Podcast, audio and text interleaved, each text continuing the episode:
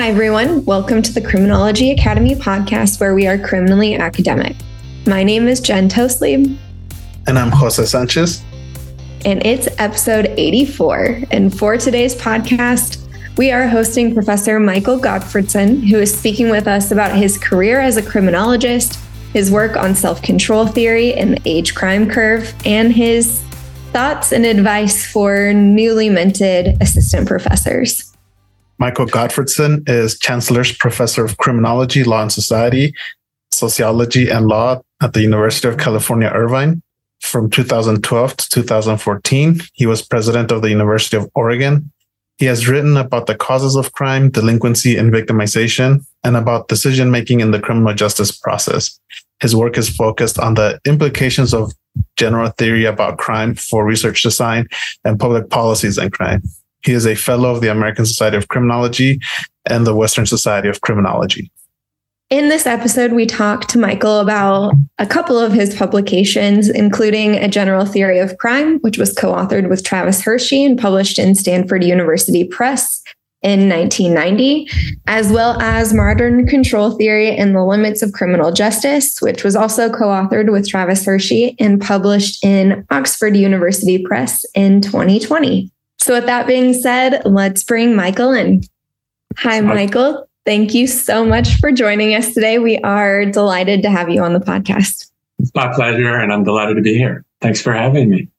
All right. So, we want to kick off and really start this podcast by going, you know, hopping in our way back machine and going towards the beginning of your career as a criminologist. And we know that your family had a tradition of research scholarship, including your dad, Don Gottfredson, younger mm-hmm. brother, Gary Gottfredson, um, your sister-in-law, Denise Gottfredson, all the Gottfredsons. Um, Not all of them. no, a lot of them, though. Yeah. We were joking that it's the royal family of criminology. yeah, well, where so where did we hide the royal jewels, if you can? right. Because I'd like to find them. Yeah. So okay. Yeah. And you know, but your dad, Don, he was the founding dean of the School of Criminal Justice at Rutgers uh, University, and you began your academic trajectory at the University of California, Davis, uh, where you received your bachelor's degree. During this time, you published your first academic publication, an empirical analysis of pretrial release decisions, which was on um, how judges make bail decisions. So, given all that you accomplished while you were an undergraduate student, you know, as you entered college, did you know early on that you wanted to be a criminologist and you know be an academic, or was this something that sort of developed over time? I didn't know it at all. In fact, my father, when I was growing up, and actually as I was an undergraduate, was not an academic. Uh, he was in research. He was a first the Department of Corrections in California for quite a while, hmm. and then for the National Council on Crime and Delinquency which is, is still, but at that time he became the research director for the National Council on Crime and Delinquency. Was sort of in public policy. But no, I started as an undergraduate, probably, uh, I was a psychology major as an undergraduate and thinking that I would be a, but I worked in a biology laboratory. So I got a job actually while I was still in high school because I, I lived in the town where the university was in Davis. And I uh, got a job working in a biology genetics laboratory and it was a great group and they taught me a lot and I, it was uh, a great salaried position, which was unusual there. So I kind of went through undergraduate in a biology laboratory in genetics. So I, you know, learned how to do starch gel electrophoresis, which is not going to be a term familiar to. It was a real skill in those days and I could do that. And, and so I thought I was going to be headed, I was going to be headed, frankly, but and as most people don't really as undergraduate. I like psychology, but I really studied statistics and methodology mostly. And I learned how to work uh, mainframe computers, which was unusual in those days. So I had a lot of statistics and computer skills. So as I was working in this biology lab, which I enjoyed very much and enjoyed the people. And they used to have uh, what were actual bulletin boards in those days where people would post jobs around the university. And I saw a posting for a person in the law school with a considerably higher salary than I was making in the biology lab. I mean, like twice as high. So instead of a dollar seventy an hour, it was, you know, real money, right? Yeah. So I thought, well, I have this loyalty to these folks. It's great. But on the other hand, there was a law professor at, at the new law school at Davis. It just started. His name was Floyd Feeney, prominent person in the criminal law at that time. He had been a member of the President's Crime Commission, 1967 President's Crime Commission. He had clerked for Justice Black, Hugo Black, and he came to Davis. And when he came, he came with a grant from the Ford Foundation, which uh, had just decided that they should put research into studies of criminal justice. And he had one of those and he brought it to Davis and he started some projects, uh, one on robbery in the city of Oakland. And I worked on that project as a coder. And so I took it. I, so I took the job, I have to say, uh, and started working on that robbery project in Oakland. And it was where we went down and we actually coded. This is going to be kind of foreign in, in a way to you, but we coded from police file. We transferred uh, robbery cases in the city of Oakland. And that was my job. And then transferring them to punch cards, IBM cards. So I had that skill too, which is not the most exciting job in the world, but uh, but I knew how to mount data tapes and stuff like that, and and I knew statistics and I knew how to run mainframe computers, and so I did that for Floyd Feeney, Professor Feeney, and then he started a project on judicial decision making and bail in Los Angeles. Actually, he asked me to work on that project, and I did, and so I and you're right, that led to my first academic paper on because uh, I knew how to do multivariate statistics, and so predicting judicial bail decisions and actually working on substitutes at that time for a cash bail. The Vera Foundation had developed a release on, on their own on recognizance criteria. Community ties, it was called. I did a study showing that community ties predicted failure to appear and so forth better than cash bail. And the judges were mostly concerned with that. And he was a terrific person to work for. He let me do everything. He introduced me to the judges and I learned an awful lot. And and I got so excited. I, I thought, well, okay, I'm gonna go to law school because this is what you do. I mean, it, I kind of like the criminal law, and I like the fact that you could do this kind of research. And and so I finished up my undergraduate work. And just before I finished, I so I talked a lot to Floyd. I said, okay, well, I'm gonna come to law school. He said, fine, and that'd be great, but you shouldn't. I said, what? He said, no, you, you should go get a research degree. And that, and there's three places you can go: Berkeley, University of Pennsylvania, or this new place called State University of New York at Albany. And uh, but before you go, you should go take this class, undergraduate class. I always take a psychology. I didn't take much sociology. So there's a guy here called Travis Hirschi. You should go take his undergraduate class. So my last quarter as an undergraduate, I went and I sat in on, I took the, the class from Travis Hirschi. I liked it because he used the self-report method, which I was very interested in as a psychology. Psychologists use that a lot. But anyway, Floyd said, go to graduate school. And frankly, so I said, okay, should I go to Berkeley or Penn or Albany? And he said, well, Berkeley, Pennsylvania are well known, but the best faculty is at Albany. So go there. My father wouldn't advise me in any way. Very non, very kind of Rogerian, if you know psychologists, could not. Said, well, yeah, you, you, should go to grad school if you want to. Go to law school if you want to. Uh, they're, they're all good. But he hadn't yet yeah. joined the university. Uh, two of my older brothers were P- got PhDs in psychology at Johns Hopkins. So I thought maybe I'll do that. They're doing that. But Floyd is very, uh, uh, very influential and he, uh, to me. And, and he said, there's these guys there. You can continue this kind of work. Leslie Wilkins. It was, I'm not sure if you know that name, but yeah, very prominent guy. And, and then they gave me a fellowship and I was married. My wife and I said, you know, we can go Berkeley. We know the Bay Area, but you know, we should use this opportunity to go live somewhere else. And we've kind of always had that idea. And so I thought, well, why not New York? Never been there. never been pretty much east of California much, really. I thought, well, New York's great, all the skyscrapers and stuff. And of course, I missed that by about 150 miles because it actually, Albany's in upstate New York, which I didn't realize. So we drove to New York and uh, they had given me a fellowship, which was, so they paid for that. But, and when I got to New York, it was a terrific place to be. One of the first conversations I had was with a person named Michael Hindelang, which is a name you probably do know. And, and Michael, I was in his class. I waived the statistics and research design courses by examination. And that, that caught Michael Hindelang's attention because those are the classes he taught and um, of criminology. And he said, well, what are you interested in? I said, well, I don't know. But I took this class from this guy named Hirschi and he was kind of looking at me and he became one of my best friends, Michael Hindelang. He's kind of looked at me with this kind of curious look. He said, Oh, so you took a class from a guy named Hirschi.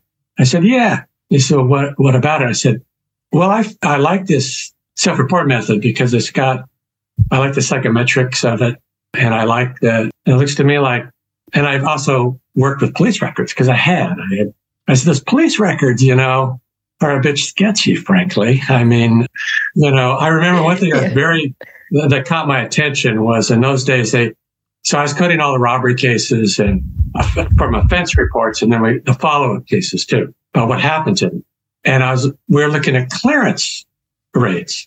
And so uh, I was doing this one time and one day I, I came across a follow-up report to a, a common kind of robbery in those days, today too, but more common then, were called grab and flee personages. And as a robber, as you know, definitely robbery. And there are a lot of them and they're all the same. I mean, a young guy ran up behind a woman, grabbed her purse and ran away. And so I was coding these clearance reports and clearance statistics were kind of important. And I came across this detective. And clear, they had arrested one guy because he grabbed the purse, ran around the corner and ran right into a police office, which is about the only way they ever caught anybody. And, and so the detective cleared 50 robberies by apprehension of a similar modus operandi offender.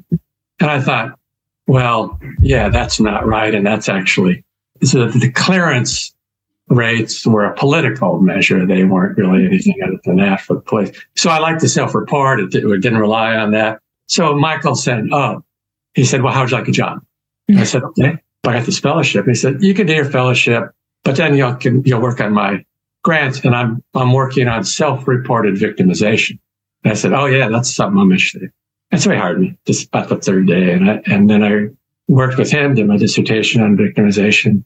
He had a big project done. As you, you know, you, a lot, you know, Michael Hindelang was just a rock star, great person, more uh, closer to us in age and just had huge interests and projects. And if you were empirically oriented and kind of quantitatively oriented, he was the main guy there. He hired me.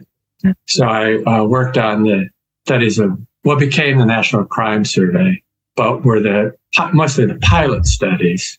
And we did methodological papers, and he and I wrote just a lot of stuff together. And so he was a uh, just a terrific mentor to a lot of people, and the faculty there was just terrific. And he had a research center, which I later became director of, and he was just uh, a terrific a guide, mentor, and then he and I became very close friends and we worked together for a number of years until he sadly died at a young death of brain cancer. So, so anyway, that's, you're going to need to interrupt me actually. no, that was uh, fantastic. Uh, but anyway, Albany was, a, and as you know, Albany still, but in those days was just, I mean, there were so many. So my office mate for a long time was Lawrence Cohen. You probably know his routine activity, Larry Cohen uh, for a long time. And I worked with James Garofalo and John Goldkamp, and he and I did a lot of bail research together. And of course, John and Rob were both uh, graduate students there. And it was just a, a good group of lots of folks. And Michael gave us a lot of, he basically just said, here are some new data sets that nobody's looked at, learn how to use them. And we all had to do that, which was not easy in those days. We had, you know, we had to use mainframe computers and turnaround time was the shortest turnaround time was overnight. And so you had to do a little Fortran programming to, you know, mount tapes and get into the, there wasn't advanced software. SPSS was just being used and you had to, and program called Biomed, you had to write the front end programs to it. So it took a, and so you would ask the computer programmer 11 o'clock at night, can I have a tape drive now? And you had to bribe that person. Probably now we can say that because it's not to give you the tape drive access. And we're all, you know, friendly with that person. And then we can run these huge data. They were larger than any, they were larger than the university used for its personnel system. And so we also built the computer system at the same time we were running these data tapes and worked on the, and then Michael and I worked wrote a lot of papers together, victimization. And then my first book, his second, Victims of Personal Crime with Jim Garofalo. And, and so it really launched my own work. So later, Travis came and worked at Albany. I was finishing up my dissertation with Mike and Leslie Wilkins.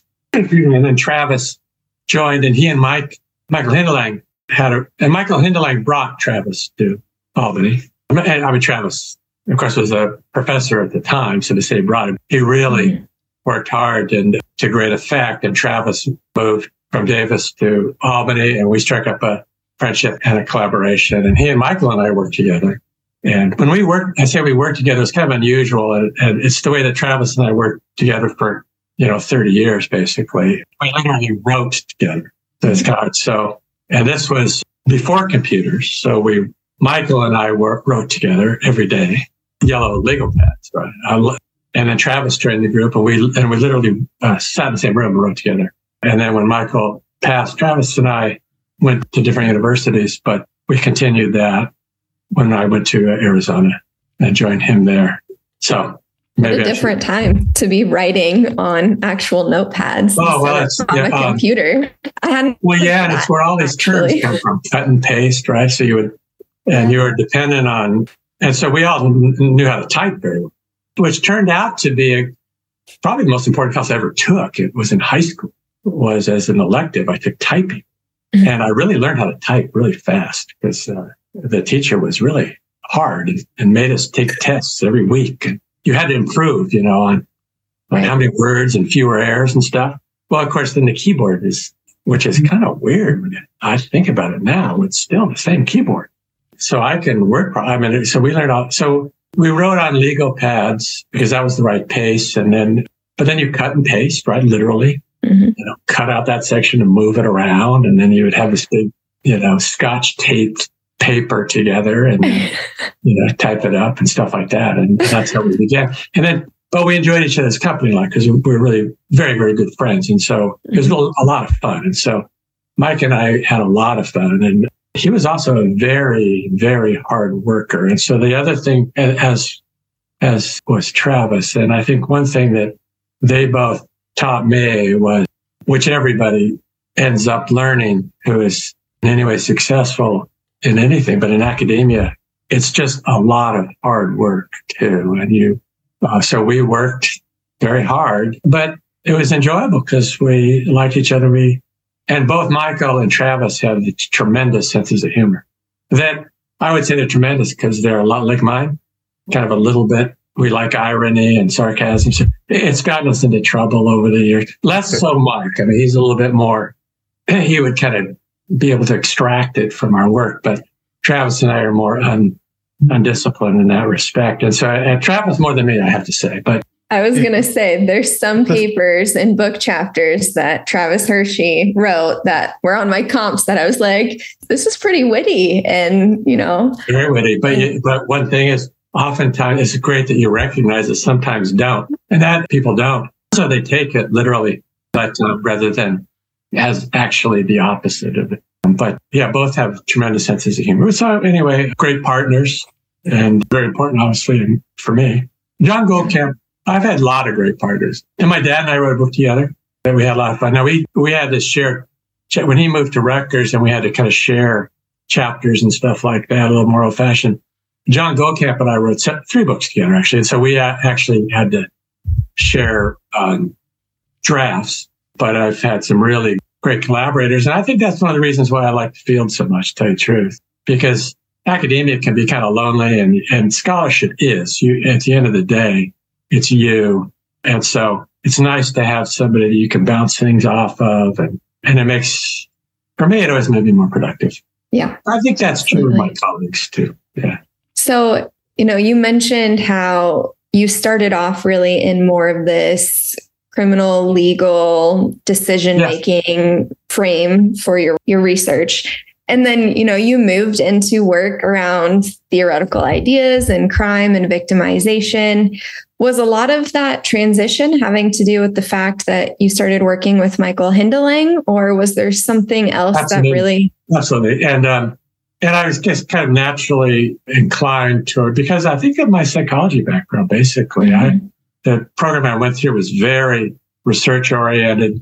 Um, as I mentioned, I, I, I mean, in those days, I had to take, um, I think, four statistics classes as an undergraduate, and they were actually not in the psychology department. Lots of methods, and always kind of interested in, in that.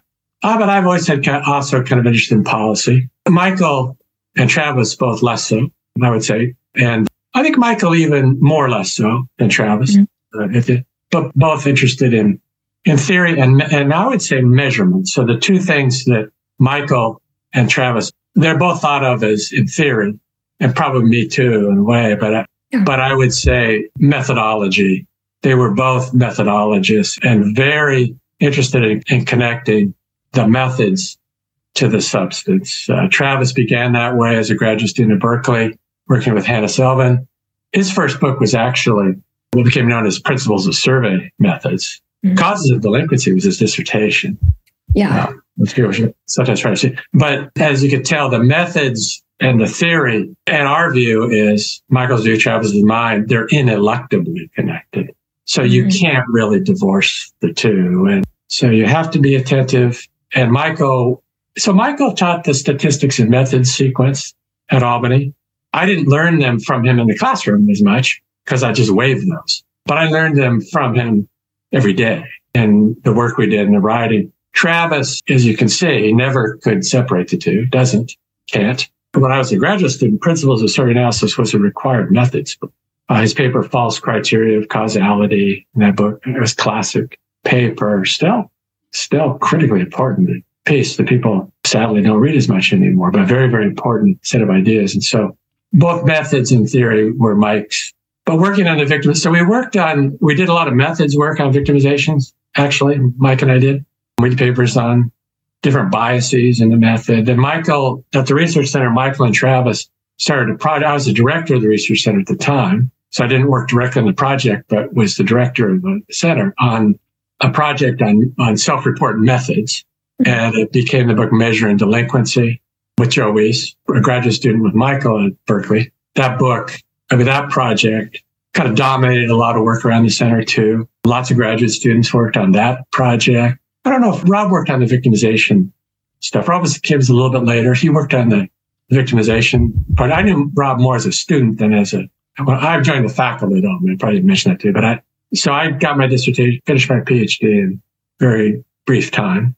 Maybe not necessarily the best idea, but nevertheless did. And then joined the faculty. Also kind of a I don't know if that's it's kind of a questionable decision actually, but but it yeah, was you actually, don't see it uh, very often. No, no, no. But yeah, I, I, it, but it wasn't. I mean, it it was good for me, and well, Michael and Travis were still there, and because um, we just worked together every day, that was great. Yeah, but the methods piece, the victimization. So Rob and John were both students there. John a little closer to me, but a few years behind me, a couple years maybe. I'm not, I can't really quite mm-hmm. remember because we then all became good friends and colleagues. So I, they, yeah. I see them much more as, and did right away because we all started working. You know, not Rob as much, but John. John for sure did his dissertation on victimization. I think Rob did victimization work uh, for his dissertation, and I was, I was pretty sure I was on his committee because we were on everybody's committee, you know. But um, yeah. And then uh, when he moved to Illinois, I had worked on the British Crime Survey. He, I had a, a consultancy at the Home Office, which was very important to me too. I I went to work with Ron Clarke, who you probably know the Ron Clarke for opportunity theory and rational choice. Yeah, rational choice. So Ron Clarke was the head of the Home Office, and he asked me to come and work at the Home Office with him. They were starting the British Crime Survey, and I was a consultant to them, and I did. And Pat Mayhew, a terrific scholar, and they both influenced me a lot, both on the, on the opportunity theory stuff, which I then kind of I had written the lifestyle theory with Michael, and so they knew that and, and they used that and we, we used it in the British Crime Survey. And so I did a monograph on the British Crime Survey and worked with them on that. And then, and then Rob got interested in those data and I sent him the data when he was at Illinois on the British Crime Survey. So anyway, that's how that got connected. Yeah, just a they powerhouse group of people. oh, it's a tremendous group of people. And then, and I mentioned Larry Cohen was in our group at mm-hmm at Albany and he hadn't started working on routine activity, but he worked on the victimization project also and published some stuff. He and I published some stuff together. on victimization. And then he went to Illinois for his first job. He did his PhD with Michael at the University of Washington. Michael was his mentor. And so he moved to Albany to work, finish his dissertation and then work on the victimization. That was kind of a postdoc really for Larry. Yeah. And he and I became good friends and worked together. And then he's more in my cohort. And then um, he moved there to Illinois where Marcus was and Ken Land. He then went to, to Texas. Michael very sadly passed away. I moved to the University of Illinois. And actually the job that Larry had left. to You took over. Yeah. And then Rob took my job when I left Illinois. But Marcus was there. And I, of course, got to, he had the office next door and Ken Land. And we were very much into the same stuff. I mean, lifestyle theory and routine activity theory have a lot in common. And so, and so uh, they're natural, natural colleagues, but we go back a, actually to graduate school. So Yeah, very cool. This really ingrained network of really prominent criminologists now, especially within the theoretical field. And you kind Yes, of all influenced each other. And absolutely. And, um, you know, Ron and Ron and Pat were, uh, Ron Clarke, he was very interested in kind of designing out crime and so forth. He's a psychologist, but he was not, he thought, he didn't think that most sociology or theory was, but he was the head of the research division, very young, a very young age. I mean, I, gosh, I don't, but he was in his 30s, I would guess, when he became the head. And that's the, the major research division in uh, Great Britain. And so, and so it's a great fortune that I got to, I still remember the conversation. I mean, it was at, the, at an ASC meeting and I was, I think I had just become an associate professor, maybe at Illinois. I think so. And I was about to move to California, which, because my wife and I wanted to move back west. Mhm. I love the University of Illinois, but we were always kind of looking for opportunities to get back to the promised land, you know, and so we were discovered it. But anyway, he came up to me and said, Hey, you know, we're interested in lifestyle and opportunity and stuff. Would you exposure? Well, we, we call it exposure and it, lifestyle exposure. And It's kind of, oppor- it's obviously an opportunity concept. And he said, can you come to work at the home office for us? I said, Oh, sure. If I can find a way to do it. He said, I got a way you can do it. And so, we, um, and so that was great. And, and they were terrific and they are terrific people. And Pat Mayhew, who worked with Ron Clarke, re, you know, was instrumental in the British crime survey, which then became European crime surveys. And, the, and the, at the end of the day, Ron working on, on what became rational choice, but then also his, you know, his focus on situational crime prevention, which is a theory. Just look at the situation and how much can you get out of just looking at the situation? Very, very important idea. And he was doing that there as were the, the colleagues, Tim Hope and Michael Hough. Michael Hough, very, very smart guy, very important criminologist in Britain, worked on the opportunity theory in Britain. And I learned a lot from him and Pat and Ron.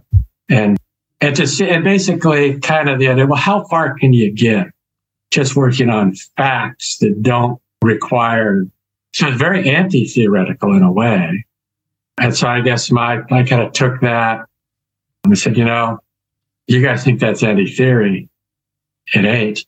It's a deeply important theory. Let's connect it to control theory. The control theory is very prominent in Europe, still is, as are self-report methods. If, that influenced me too. Self-report for victimization and offending, and we worked on those together. And they they have so much in common, including lots of folks in common, you know, as people now think about victim offender overlaps and stuff like that. All right. So speaking of control theory, let's jump into, you know, your contributions surrounding control th- theory. In particular, a general theory of crime, which you co-authored with Travis Hirschi. And it's, you know, a classic in the field of criminology. Well, I You appreciate also that, except it recent- sort of dates me, I guess. And Okay, but you also more recently came out with modern control yes, I theory. agree with that. I appreciate And- your, I thought about what I should have, you know, a lot of people with their books. These are not my, I didn't write Les Miserables, but I, I wish I had actually, but, uh, Yeah. Yeah. So we're really just kind of interested. You know, we know that a general theory of crime started to come out of your 1983 piece and your 1987 pieces, which were really surrounding like the criminal career paradigm and kind of debunking it, so to speak. I like that just- term. Yeah. Yeah. my, my friend Al would not like you to say that. Yo, no, I know. Can you just kind of give us a little rundown on what was the motivation behind self control theory and writing this book? Yeah, you know, under the condition that you realize that retrospective is more like retrospective imagination and recollection. So that's so sure. So very interested in causes of delinquency, obviously, as was Mike Hindelang. I mean, all I had to do was say cause of delinquency. They said, how would you like to have a job? You know, I mean, that's sort of right. And so, so interested in control theory, Michael was and the self-report method.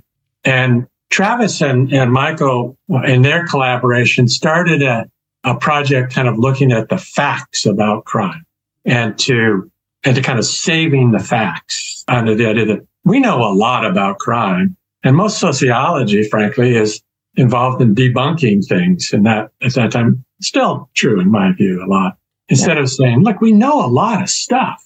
And there's a tradition in this field, uh, uh, more so than in, in many fields, of saying, yeah, we don't know anything. Let's start. With. And so we know a lot of stuff. What is it that we know?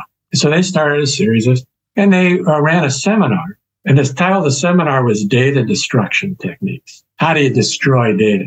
So that's kind of interesting in its own right. So I got interested in that. And so we, so Jim Garofalo and I and Larry Cohen, because we all, there was no difference kind of between our graduate group and our postgraduate group. We all kind of hung out together. Mm-hmm.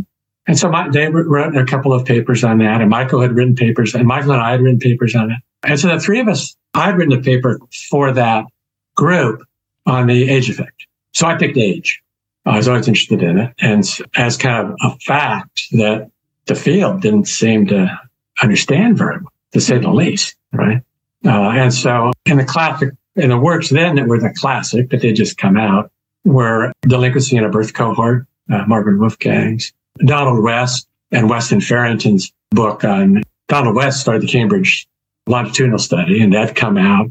McCord and McCord, which there, there were kind of solid pieces of research. So I wrote a paper that summer. We talked a lot about it and and the three of us decided that we would write a paper on age and find out. And frankly, our, you know, kind of pocket hypothesis, given the crowd, Mike and I and Travis was what we're going to do is show how social control theory explains the age effect. And we kind of thought it was going to be like kind of falling down a hill. I mean, it's just obvious. And so we thought, well, we'll do that. And so first we'll get the facts together. And that was kind of my job originally was you know, creating data sets and we had to create them. I mean, about crime and age. And we did that. We started writing that paper. And, sat, and the three of us started working on it. Sadly, that's when Michael fell ill, you know, couldn't continue with that project. And Travis and I did it later after we left Albany.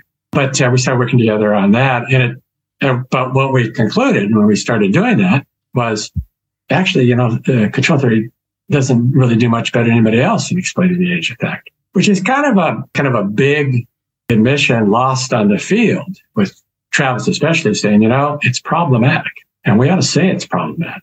And so we kind of adopted that. And then Travis and I later decided that, that actually age, eh, we should leave age alone. It's a direct effect and stop pretending like we can. We still, I still have that view and this, he, he didn't, he passed away. But there's facts. And one of the biggest data destruction techniques in criminology is ignoring the fact. And that's not what science does. Science says this is something that exists, understand in its own terms. And then that's also liberating that when you say none of our, our theories explain it. So let's treat it as a direct effect. And that's what we do, still do. And say, well, Okay, that's one of the things we know. Crime will decline with age, and it does. And it resists. It still does. It's a big, robust fact. So we call it a brute fact, stipulated. And now, well, that's a real liberating thing. You can say that's a direct effect. What are the other causes? That's how most theories and most sciences work outside of criminology. It doesn't try to explain everything. It tries to say, here's the things that are given. Here's the things that we should explain. But if you want to predict crime, what's your best variable to predict crime? Well, it's still true. It's beyond dispute. It's age. And so if somebody just asks you, and I'd say it's, it's the, it's the best, this will happen to you uh, throughout your career, by the way. You have to be careful who you announce you're a criminologist to. You've probably already learned that. because then that's all you're going to be talking about. Oh, yes. yeah. I never work on my ASC presentation on planes because the people sitting next to me will look at it and then start telling me everything that they That's think is happen wrong. to you for, for the rest of your life. Yeah. Um, you know, your relatives, you go to a party, say you're a sociologist, say that you're a social scientist, but only with that kind of judicious caution should you say, oh, I, I study crime. You'll be, but anyway, so then we, so then Travis and I, we spent a lot of time. We, we spent more time on that paper and its derivatives than anything we ever did. And still did in modern control theory, came back to it, still come to the same conclusion. I mean, you know, people in, uh, criminology that talk about stability and change, you know, they forget that stability is kind of an important construct for science too. It's just something that you can hang your hat on. So actually the age effect, but then we said, well, okay, we're going to need more than one concept, just the truth of it. And we wrote the distinction between crime. That really was the beginning of our revisiting social control theory to say, well, let's add age in a different way. You could see that if you now wanted to go back and look at cause people struggled with age. They stipulated it. They said it's a measure of time. It, and of course, the great the psychology doesn't do any better. And so, so psychology says it's says it's maturational reform. And you say, well, okay, what's maturational reform? And they say age. You say, well, okay, why don't we call it age? Or they'll say something like that. And so, and, and most contemporary theories do the same things. I happen to have the view that you likely don't share, and a lot of people don't, that developmental criminology is just that. It's kind of a misspecification of the causes of crime. And it's making up things to explain what is. Can you find variability in the age distribution? Uh, of course. But that doesn't obviate the fact that if you, if you just want to guess, and actually, even in the, even in the Glueck data and in every other, in, in the, um, in the West and Farrington data, the crime declines with age in every group, high rate group, low rate group. So people often, now when trajectory modeling came in, they misspecified the high rate group because they didn't follow them. But you see in every group, crime declines with age. It's, it, you can call it level over some period if you want to, but that's just because you're not letting the, the natural course take its effect. As you know, and we do a lot of this in modern control theory because half the book is on policy. And it's so criminologists systematically mislead policymakers. And I think that's a lot of what that's what we thought the criminal model did and does and did. I have the view that it was one of the most damaging thing that ever happened to public policy. Was selective incapacitation and emphasis on deterrence. Neither one of them work. So criminologists still flail around. They think, as economists do, and the Carnegie group, Nagin colleagues, deterrence must work. Well, you know what? People have been, you know, in crime. Well, when are you going to show it, folks? It's yeah. been long enough. No, it doesn't. The police must have an effect. Well, they do. I mean, if you put a policeman at everybody's elbow, they won't commit crime. And that's what kind of the, the modern police, the police have a crime effect. Well, you do, but look at all the negative collateral consequences of that. So our big, I think, contribution to that was it didn't catch on for a long time. Still having trouble catching on. The career criminal model is the opposite of sensible public policy. It's unfair. Um, there is no selective incapacitation effect. General people who commit crime and delinquency don't think about the criminal justice system. For deterrence to work, you have to think about the criminal justice system. Yeah.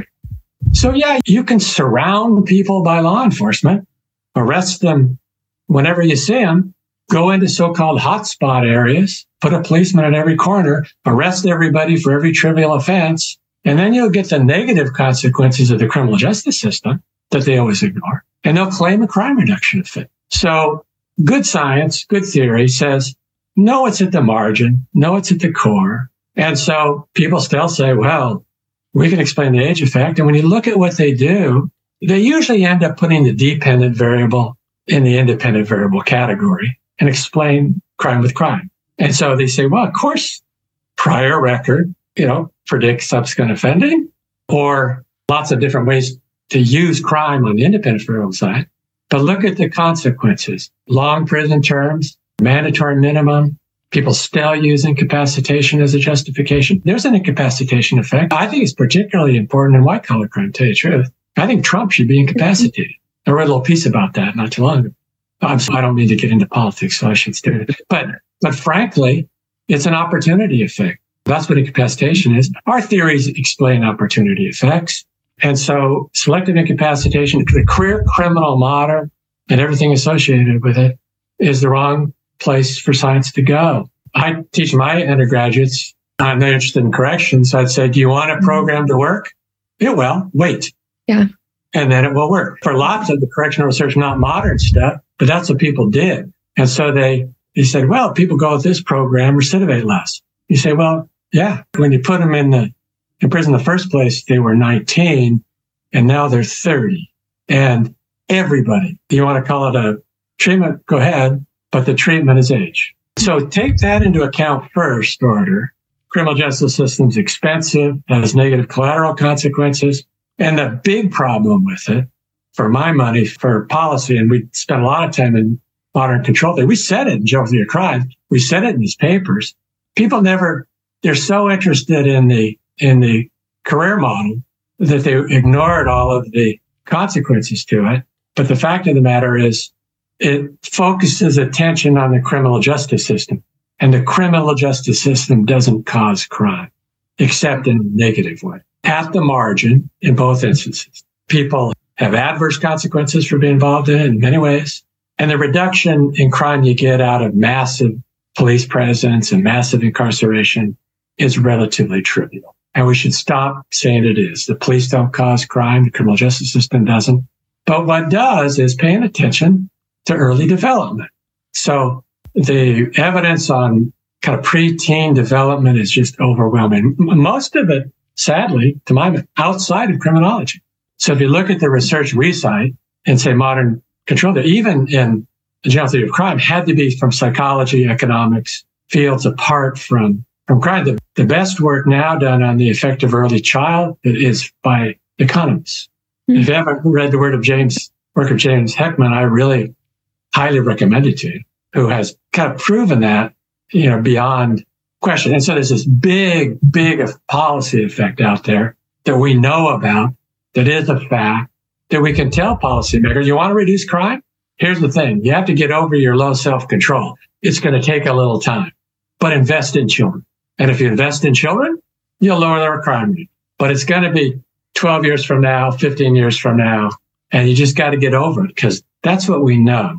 And we also know that investing in the criminal justice system, like I say, how many more studies do we have to have of how deterrence doesn't work? Severity of sanction doesn't work. The certainty only when it's real certain, right?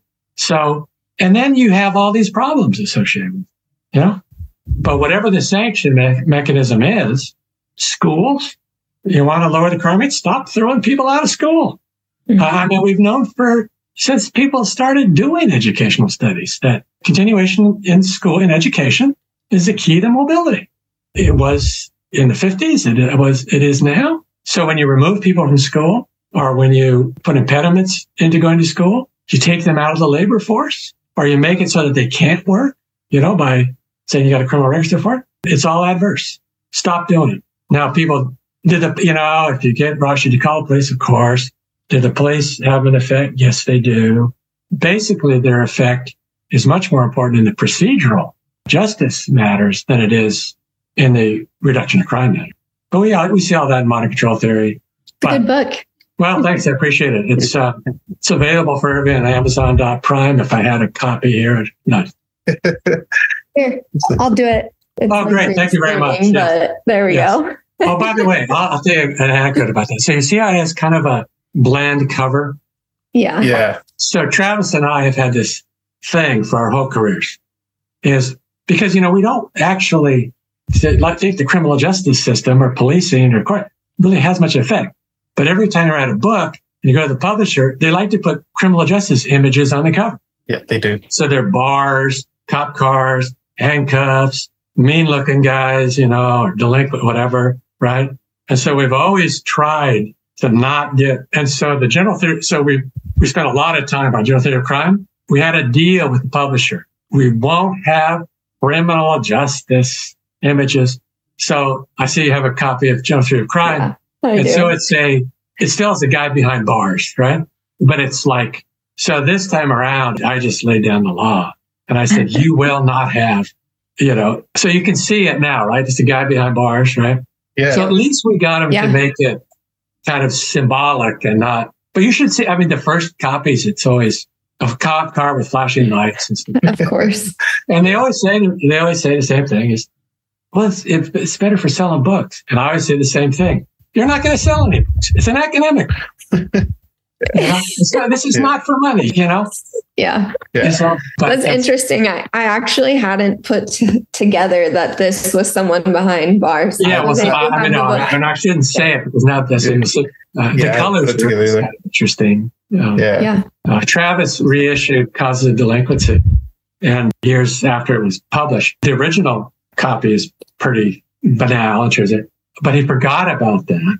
I think it was Transaction. It was the university press. It's that's Rutgers. It was at the time Rutgers University Press, and they put a, a picture of of a kind of criminal on the cover of the, of the reissue. And so he sends me this copy of it. It shows his humor, and he inscribed it saying, "I know we did a lot of work together, but the most important contribution you ever made is to keep these things off the cover. And I forgot to ask you what the cover should be about this. Have you got that reissue where it's of causes? I do. I don't have, yeah. Yeah, well, you I see, it's like, off my, yeah. yeah, they put like a, a delinquent or something on the cover. Yeah. There. It's a little bit better. so He didn't ask you. yeah. He should have asked. Well, we're starting to run a little bit out of time. we There is haven't covered any of the topics you wanted to ask me, so go ahead.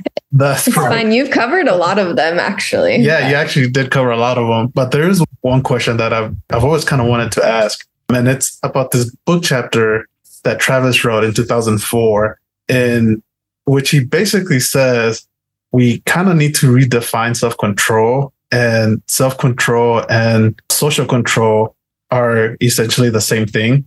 And like, so I noticed that you know Travis was the solo author on it, so I always kind of wondered what your thoughts or like what input you had on that chapter where he kind of really starts to kind of bring back social control, which Ron Akers dubbed social bonding theory.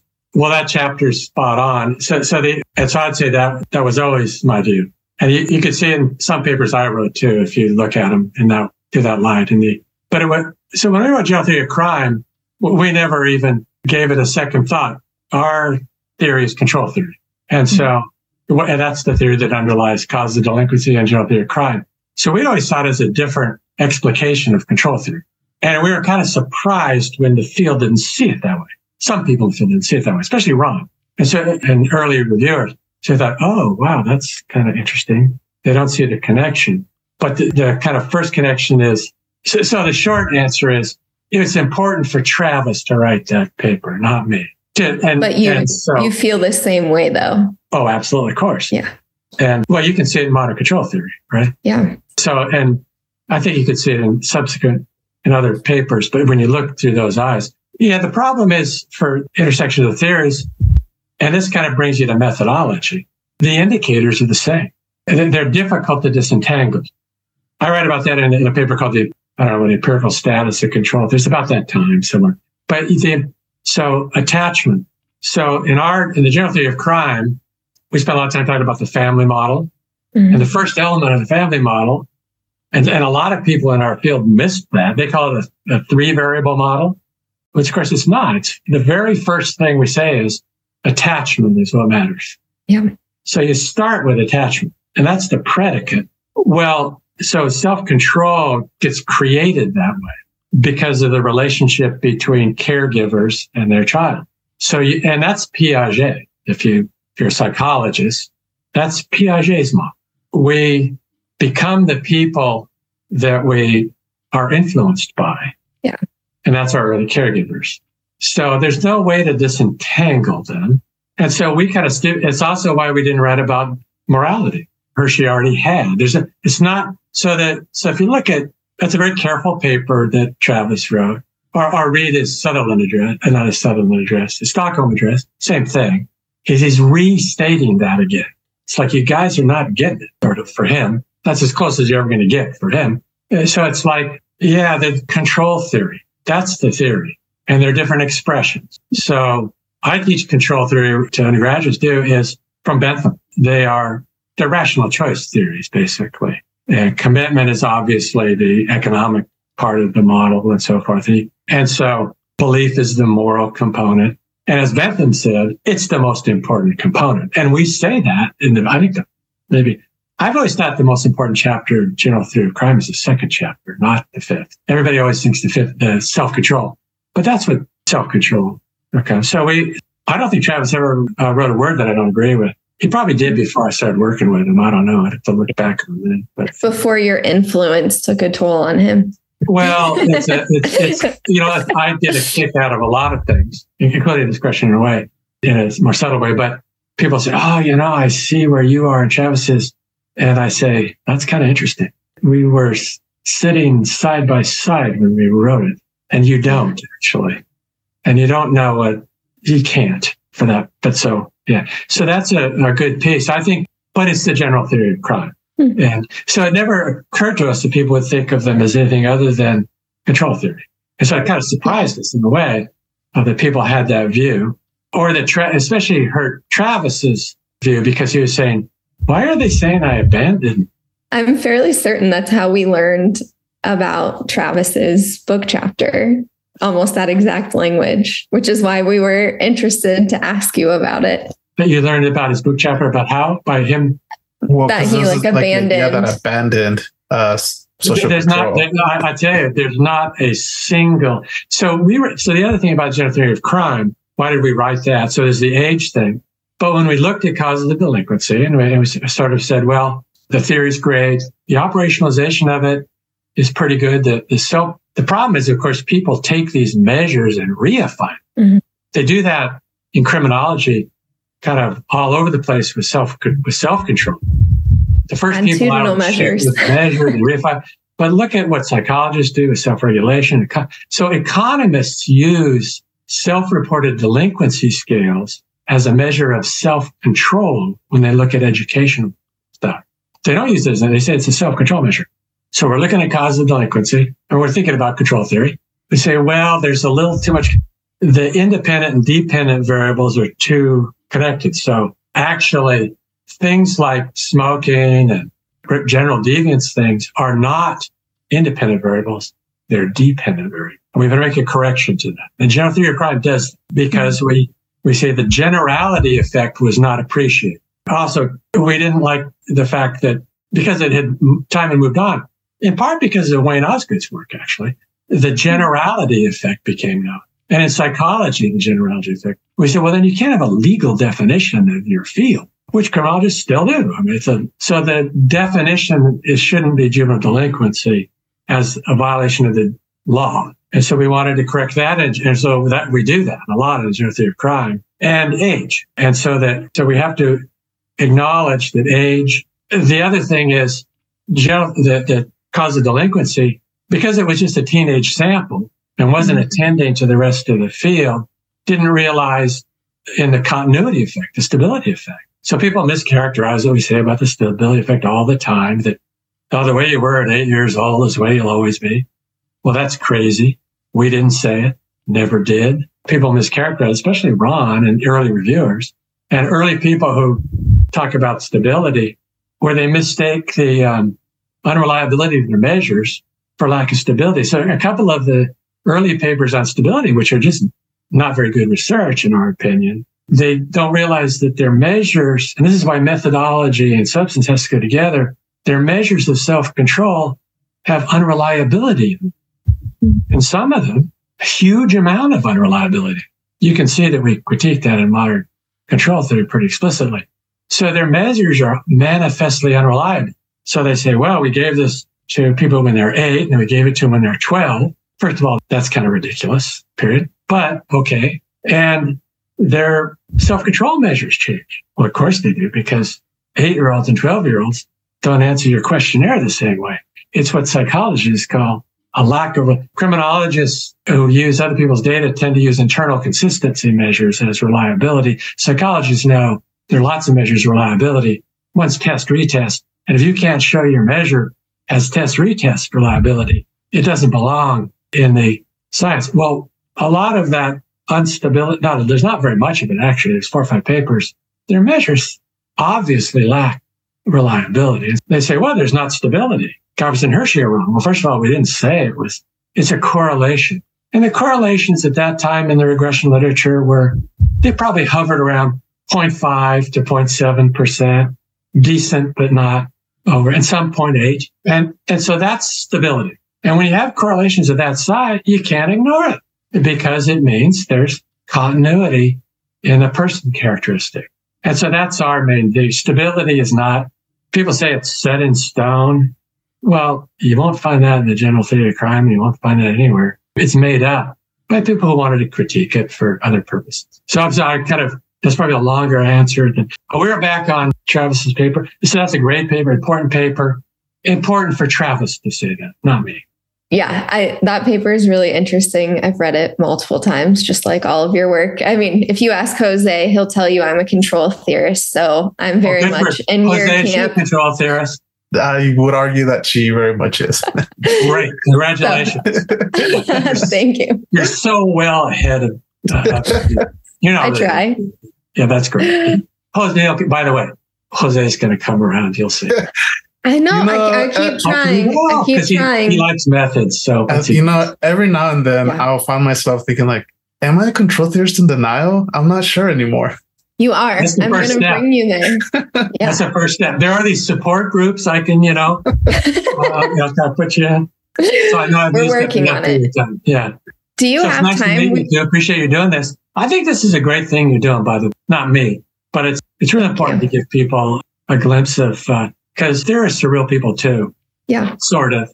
I mean, not you know, completely, you know, but it's great that you're doing this. I appreciate it very much. Yeah, we love having some of you know the more well-known theorists on to kind of break down the theory and talk more about it than what people might just read you know in the book which is also important right. but yeah. breaking I, it down i, I think is cool um, yeah yeah it's great well if you have any more questions i'm happy but i know i've used a lot of your time so i have one more and it's a quick okay. one if you okay. have time yeah i do yeah what advice would you give to a newly hired assistant professor michael gottfredson well, part of the problem is that was one really stubborn guy. so I got to keep that in mind. Yeah. But, you know, but stubbornness is a virtue in scholarship, not a, you know, overweening stubbornness. You're not a, a ridiculous, but consistency is a virtue too. And don't take every crit, you know, not every criticism is right. And a lot of people, they, they sort of get into the field by that way. So it's not very hard. It's also a lot of fun. And it's also the intellectual challenge of any field. And so the intellectual challenges of theory are some of the most interesting. I still think they are. I mean, you see, we re- modern, we just wrestle with them. I mean, half that book is, and some of the, and, you know, along comes P.O. Wikström and he writes this situational action theory, which I think is just a great, you know, the second best theory, really, you know, I mean, in the field. It's really challenging. It's really, some of my best friends are theorists. When we get together, Marcus Felson, routine activity theory, by the way, general theory, yeah. and all of the criticisms that you could launch against each other, you can launch against. But I think routine activity theory is extremely important. It is a ground for public policy. We use it a lot in, oh, I think lifestyle theory uh, mm-hmm. is real important and is true. And time has shown it to uh, the, the empirical evidence. So I'm just going to this. The empirical evidence on general theory of crime and routine activity theory would convince most fields. We better get behind this stuff because there's a lot of, there's truth there and we can really build on that. So that's one thing, but it's don't get discouraged. Send things out. Don't believe, take reviews seriously, but not all reviews are right. And they're full of all the kinds of biases and strange things that occur in any aspect of human existence. The only way not to get criticized is to not do anything. So if you've got a thin skin, do something else. If you don't want criticism, don't write anything. But then you're not going to. So, so let's see. One of the reviews on. So my most cited paper is the age theory. It might have been. I think that's probably still true. And it's like you know cited a lot. I would say. I can remember one of the reviews said this paper shouldn't be published anywhere. That's the review. That was it. That's all you got. right. It's so wrong. It shouldn't wow. be published anywhere. You know, and we had a good. And I. And so I don't think I've ever written a paper that didn't get so roll with it. And so what I tell people is read the criticisms, set them down a little bit, and then say, well, which ones of them should I, you know, take seriously? And if they're statistical things, there's something I should have done differently. If they're or whatever, address them. But you don't have to believe them all. Mike Hindelang had a, he taught me a, a lesson, some other people. So he and I wrote a lot together. And one of the things that, that we did early on, we'd write, write a paper together. And he said to me, okay, prepare three envelopes. And I said, what, what do you mean? He said, well, the first place we're going to send it.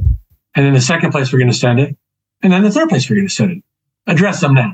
And I said, what? He said, yeah. He said, well, t- uh, he explained to me just what I said. We'll get reviews.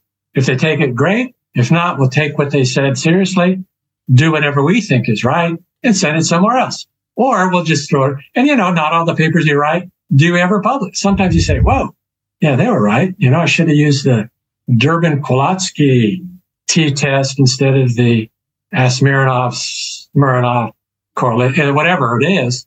Wow, we better shelve that. We better do it differently. So accept criticism, but don't be stubborn. Trust yourself. Have confidence in yourself. You know what you know better than other people do. You just do.